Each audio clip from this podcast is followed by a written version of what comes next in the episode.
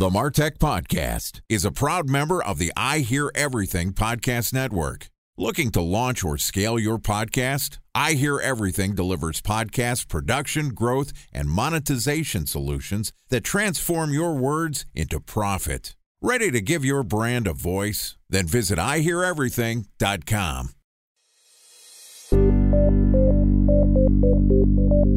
From advertising to software as a service to data. Across all of our programs and clients, we've seen a 55 to 65% open rate. Getting brands authentically integrated into content performs better than TV advertising. Typical lifespan of an article is about 24 to 36 hours. We're reaching out to the right person with the right message and a clear call to action, then it's just a matter of timing. Welcome to the Martech Podcast, a Ben J. Shap LLC production. In this podcast, you'll hear the stories of world class marketers that use technology to drive business results and achieve career success. We'll unearth the real world experiences of some of the brightest minds in the marketing and technology space so you can learn the tools, tips, and tricks they've learned along the way. Now, here's the host of the Martech Podcast, Benjamin Shapiro. Welcome to the Martech Podcast. Today we're going to discuss the overlap between social media, influencers, and marketing agencies. Joining us is Mae Karwowski, who is the founder and CEO of Obviously, which is the fastest growing marketing agency in the tech platform. They specialize in working with influencers and some of the largest tech brands in the world. Yesterday, Mae and I talked about why social media and influencer marketing is still very important for brands. And today we're going to talk a little bit about the business of being an influencer. All right, here's the second part of my conversation with Mae Karwowski, founder and CEO of Obviously. Mae, welcome back to the Martech podcast. Thanks. So glad to be here. Excited to have you back. Yesterday, we talked a little bit about why big brands are focusing on influencer marketing and the dynamic between why you should work with a macro influencer, the Kim Kardashians of the world, and when you should think about working with a micro influencer. And my takeaway from the conversation was there is a balance between the amount of reach that you're getting as opposed to the target you're reaching and sometimes the price as well. Today, I want to talk to you a little bit more about what's in it for the influencers. You work with some of the biggest brands in the world helping them figure out who the influencers are. Lots of guys like me, guys and girls, are trying to build influence through multiple different channels. Talk to me about what the brands are looking for and, and what makes an attractive influencer profile. It's a really great time to be an influencer. It's definitely worth creating that content and trying to build that audience right now. A big thing that brands are looking for are influencers who are speaking about a certain niche. And then there's some flexibility around that niche for example, if you're a plant influencer, which is now a relatively bigger thing due to people spending more time inside due to the pandemic, all of your audience, they care about plants. They care about what plants to buy. They're going to ask questions about shade, about soil nutrients, about the right types of pots to have. So a brand sees that and that is their target audience. You're really likely to get a contract with them as opposed to someone who is more general lifestyle content. So the first thing that I'm thinking of is great. There's some people that are obviously a dead direct match, right? I do the Martech podcast. There are people that are trying to reach the Martech industry. They're looking at this podcast hopefully and saying, "All right, great. Hey, we found a guy that we can work with as an influencer." But there are lots of more general marketing brands. There are also more specific marketing influencers, maybe performance marketers or influencer marketers how do you try to figure out where there is an overlap and beyond just the like 100% topic match who's a good fit for you? We actually look at the audiences of each influencer we work with on each platform. Say you live in san francisco and your audience primarily lives in one the united states which is very important and two in the state of california.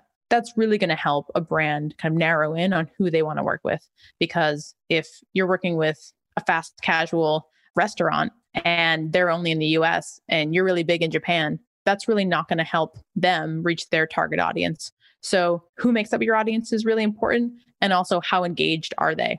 So, you could have an influencer who has 50,000 followers and they're getting 2,000 likes per post. And then someone with 200,000 followers and they're getting 500 likes per post. We're always going to go with the person who has 50,000 followers because their audience is just so much more engaged. Whenever they're creating a piece of content, putting it out into the world, they're immediately getting a reaction from their audience. And that's so important. So, content topic, geography, the size of your following, the engagement of your following, those seem to be sort of the four big criteria. You're working with people that are influencers of varying sizes. As an influencer, how do you figure out or how do the brands evaluate what your pricing should be? If I've got deep engagement but a small following, should I be charging a premium? Or if I have a large following, should I be charging a premium? How do you figure out what your rates should be or how do brands evaluate your rates? We do a lot of that work because there are very few real benchmarks in the industry currently, and things are evolving very quickly. I'd give the example of, you know, we do quite a bit of work on TikTok. We'd work with an influencer. They're like, oh, I'm charging $25 for a post. We come back three weeks later, they've talked to a few more people. They're like, oh, I'm now at $3,000. You know, and we're like, okay, cool. So there's usually a negotiation. And so it is really important for a brand to sort of have their set benchmarks of what they're willing to pay because performance can vary greatly as well. So it's a little bit of the Wild West. I know. And it's the same thing with podcast advertising pricing. I have this conversation at least once a week about how podcast advertising pricing works, where I think most people anchor on how display media is sold. It's a 25 to $50 CPM, but a download is not actually an impression. A listen is not actually a listener. Like all these metrics are different. And so, where Joe Rogan, who gets millions of downloads, might sell at a $25 CPM because he's got all this inventory to sell, you know, I might have to sell at a $2,000 CPM to actually make it worth my while for the record, that's not our rates. That would be astronomical. But give me some benchmarks or, or, or help me understand sort of the boundaries of what you're seeing on the multiple channels. YouTube, you mentioned, hey, 50 grand is getting you two influencer relationships. A special thanks to our presenting sponsor, Mutinex. Ready to take your team from I think to I know? Then join brands like Samsung, ING, and Asahi who make better marketing decisions with Mutinex. Mutinex Growth OX, the marketing mix modeling platform that makes measuring ROI fast, easy, and cost effective. Request a demo at mutinex.co. That's M U T I N E X.co. Time for a one minute break to hear from our presenting sponsor, Mutinex. In 1919, John Wanamaker said, Half the money I spend on advertising is wasted. I just don't know which half. Well, the advertising landscape has changed since then, and instead of reaching your audience on two channels, you're probably reaching them on 20. Turns out John didn't know how easy he had it. But that doesn't mean that you should give up on striving towards marketing effectiveness. No matter how complex your marketing strategy is, Mutinex Growth OX is the market mix modeling platform that measures the impact of marketing on your bottom line. Mutinex's market mix modeling platform calibrates your insights against the latest market conditions so you can make media and marketing investment decisions confidently and quickly. Ready to take your team from I think to I know? Then join brands like Samsung, ING, and Asahi who make better marketing decisions with Mutinex. Mutinex Growth OX. Your best decision starts here. To learn more about Mutinex, go to mutinex.co. That's M U T I N E X dot co. Okay, here's the rest of today's interview.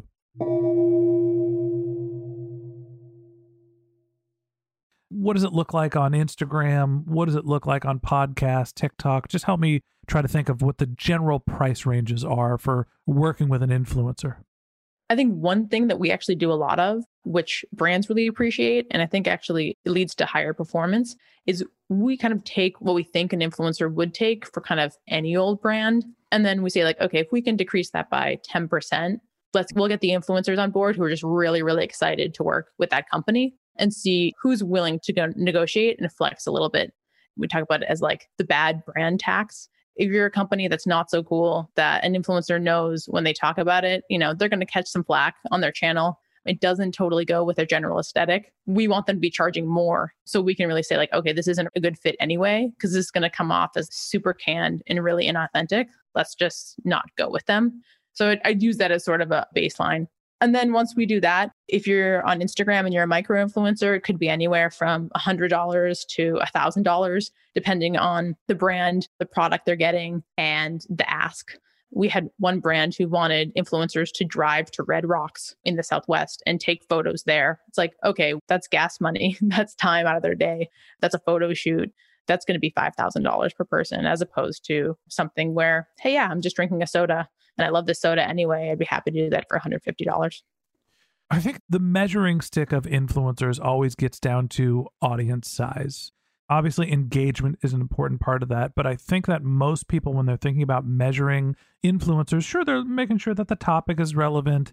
They are maybe thinking about geography, probably not as much as they should. What they're really looking is the big number at the top of the Instagram, which is the number of followers. In podcast, it's number of downloads. My guess is in YouTube, it's probably subscribers. And in TikTok, I don't know what metric the kids are paying attention to. I'm not a TikTokist. Help me understand the point of credibility for an influencer. Podcasts, I felt like it was 10,000 downloads. We could start selling ads. When is somebody actually an influencer? You know, we work with people who are as small as a thousand followers, which I think kind of shocks some brands. But I'd say once you're at the 5,000 mark, we can get you some pretty interesting brands. And then I think the industry standard is 10,000 because that's when you have the swipe up link on Instagram. And that's when we can really start to track traffic. But there's some really great, interesting, awesome people at that like 7K, 8K mark who have just insane audiences and their audiences will buy. They just can't swipe up on Instagram yet. So 5K is kind of once you're there, like, okay, cool. Uh, we'll start really talking to you. I can feel pretty confident we can get a cool brand in front of you. Okay. So multiple thousands generally, and then the same thing with podcast. I felt like when you have five figures in terms of that key metric, that's really when you can consider yourself to be an influencer. And maybe it's a little down market from that as well, but it seems like you're finding a couple diamonds in the rough there. Last question. I'm going to ask you the question that you said I shouldn't ask you, but I'm going to do it anyway.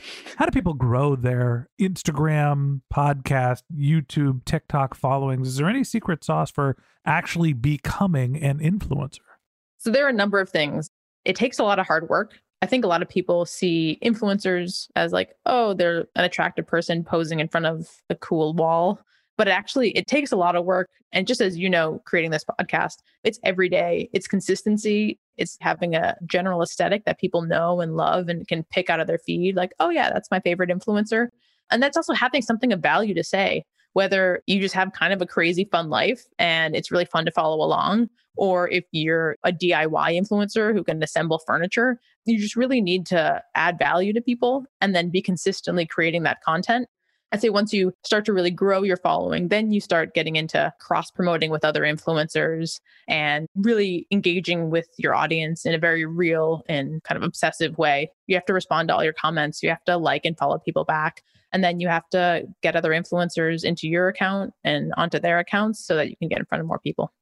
I think that's great advice. And like with any content business, you have to have a tone, a perspective. You know, you're calling it add value, but there has to be a reason why someone should want to follow you first and foremost. What the content is, what your product is, really matters. And then nobody becomes a blog star by posting one blog post. Nobody becomes, a, uh, you know, a podcast celebrity, if that's a thing, by doing one podcast. It is about consistency and then the last thing, it's building relationships and being part of the overall community within that channel. Those are really the three main things to do to start building influence. Mae, we're going to bring you back on the podcast one more time to talk a little bit about your business tomorrow. So that wraps up this episode of the Martech podcast.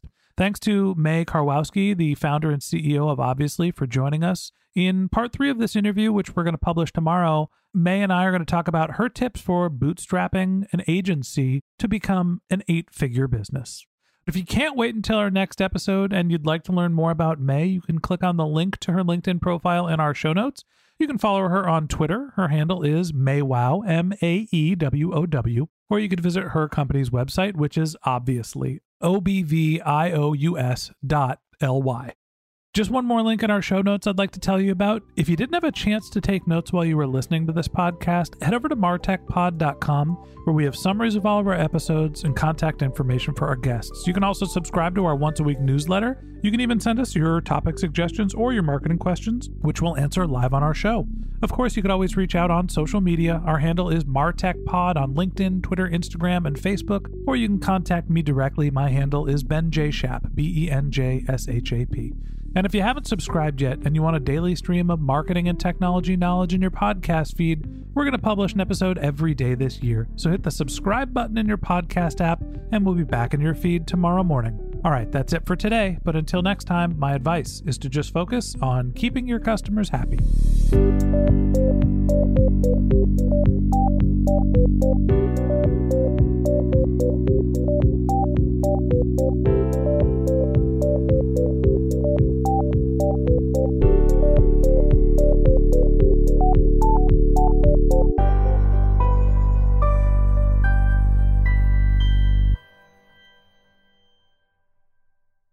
Thanks for listening to the Martech Podcast, and I Hear Everything production. Looking to launch or scale a podcast like this one for your brand? Then visit iheareverything.com.